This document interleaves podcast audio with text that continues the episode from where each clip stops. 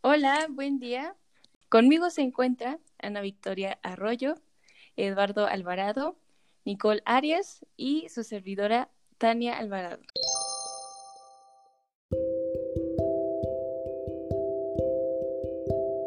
Muchas gracias por la invitación. Un gusto estar aquí. Es todo un placer. Y bueno, el día de hoy nosotros vamos a hablar un poquito sobre la castidad y las ideas controversiales que existen en la sociedad acerca de esta y de la sexualidad. Y bueno, nuestra curiosidad surge de una actividad que desarrollamos con nuestro maestro de valores, donde nos dio una serie de palabras básicas, hombre y mujer, débil, fuerte, bella, etc. E hicimos un cuento en base a estas palabras. E inconscientemente, lo que hicimos con la historia y los personajes fue cómo es que vemos estos géneros y con qué palabras las, relacionábamos. Impactantes resultados para muchos de nosotros con esta historia, la verdad.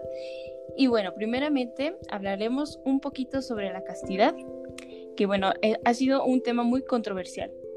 Y les quería contar una breve historia sobre un dato muy interesante que me apareció el otro día, que habla sobre el cinturón de castidad.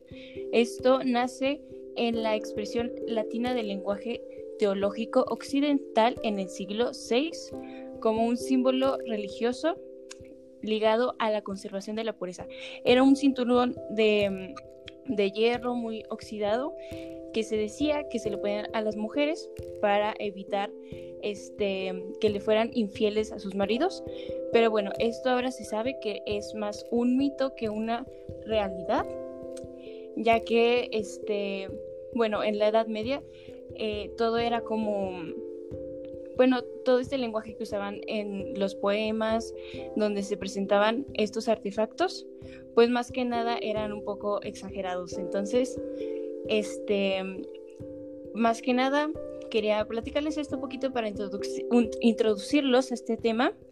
Y bueno, ahora sabemos que gracias a los estudios sobre el hombre, su comportamiento y creencias, hay una nueva perspectiva sobre lo que es castidad. Y bueno, para ti, Nicole, ¿qué es la castidad? Platícanos un poquito.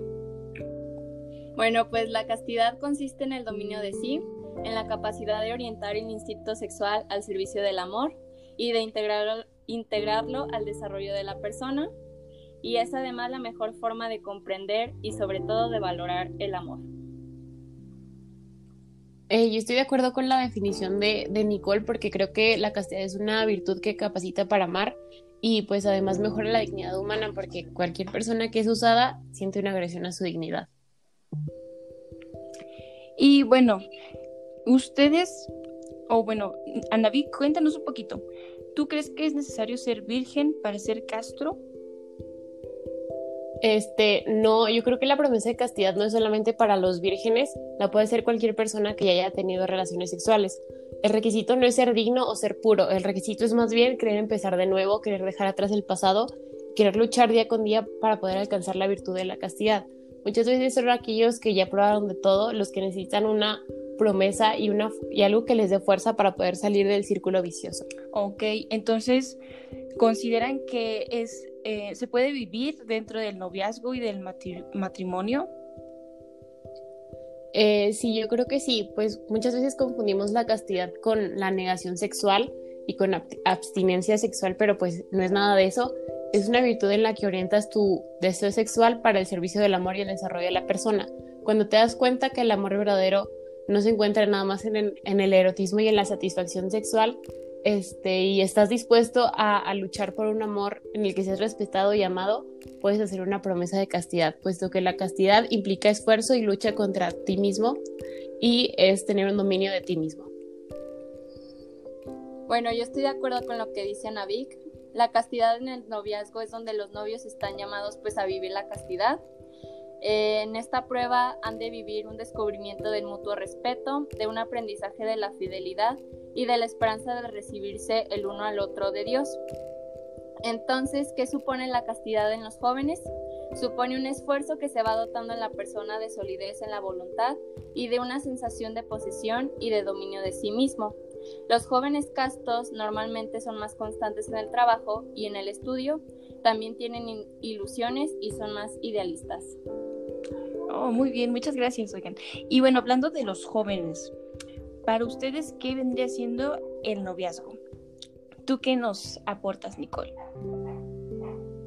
Bueno, pues el noviazgo es el tiempo en que un hombre y una mujer enamorados se tratan intensamente para conocerse el uno al otro en profundidad y pues llegar así a un proyecto de vida en común que sería fundar una familia.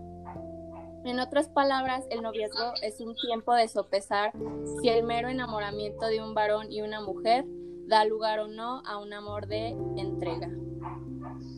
Yo estoy de acuerdo, el noviazgo va más dirigido pues a la primera relación que tiene la mujer con el hombre, antes de obviamente el matrimonio si quieren adoptar ya un compromiso un poco mayor y si no pues cada quien sigue con su camino, descubre nuevas personas, nuevas experiencias y si ya quiere adoptar ese compromiso con la persona pues ya es decisión propia, pero el noviazgo siento más que es la iniciación de este proceso.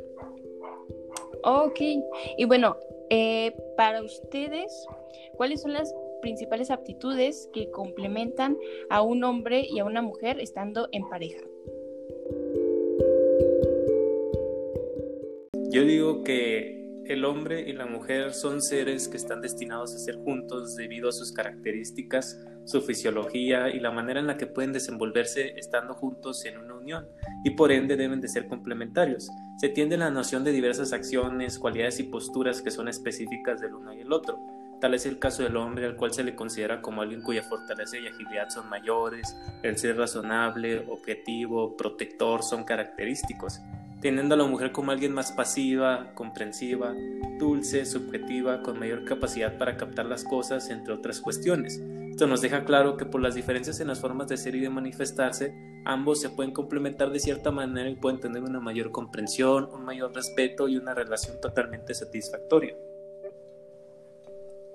Eh, creo que yo estoy de acuerdo con, con Eduardo, pero no completamente.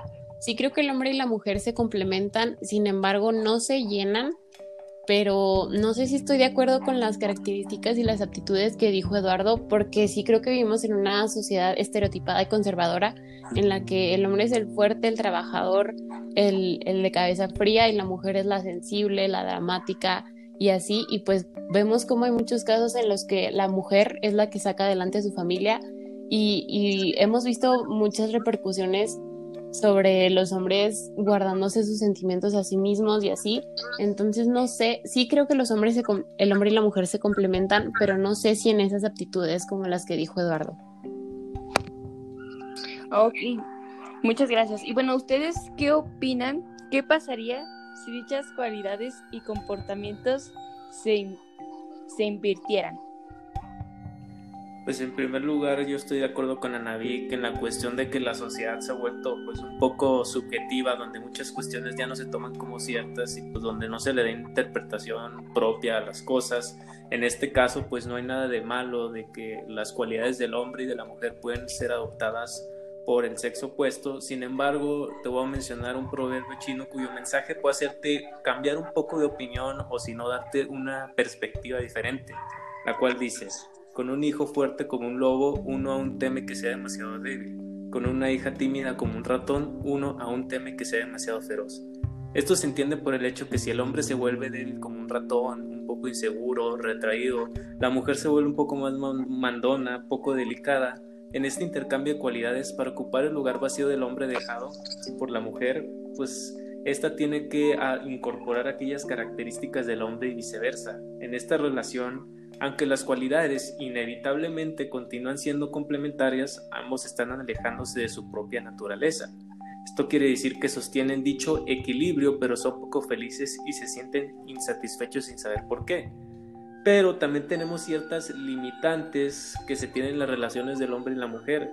Tal es el caso de que el hombre, al sentirse superior por naturaleza, lo denominado machismo, que no es nada nuevo, ha existido desde las primeras sociedades, donde el hombre va adquiriendo pues roles de casa, de proteger a la familia, caminar largas distancias y la mujer se va dejando en un segundo plano en el cual pues ella se encarga de los hijos, la comida, etcétera. Esto puede repercutir en las actitudes del hombre en pareja, sin embargo también cabe resaltar la problemática de la condición femenina. Esta Según Simone de Beauvoir, que es una filósofa reconocida por sus aportes sobre la situación de las mujeres, dice que la mujer busca su reconocimiento a partir del hombre, concibiéndose como un objeto que lo complementa, pero no como otro ser completo y en sí mismo valioso. Eso nos lleva a la conclusión que por más que se den los casos de inferioridad, superioridad, tanto hombre como mujer deben de tener la capacidad de ser abiertos a la comprensión del pensamiento del otro, donde se respete su sexualidad, la forma de sentirse y la forma de amar. Asumir cada quien su responsabilidad dentro de la pareja, dando lugar que se merece a cada quien y así poder crecer tanto en conjunto como personalmente. Oh, muy interesante. ¿eh? La verdad yo este concuerdo un poquito con lo que dices esto último.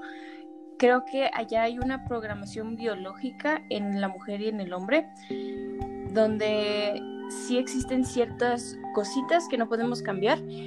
Y bueno, últimamente se ha dado la demanda femenina por una mayor independencia que bueno, tendría un costo en el ámbito de las relaciones personales que puede producir una polarización entre los sexos, no como una mejor integración y armonía.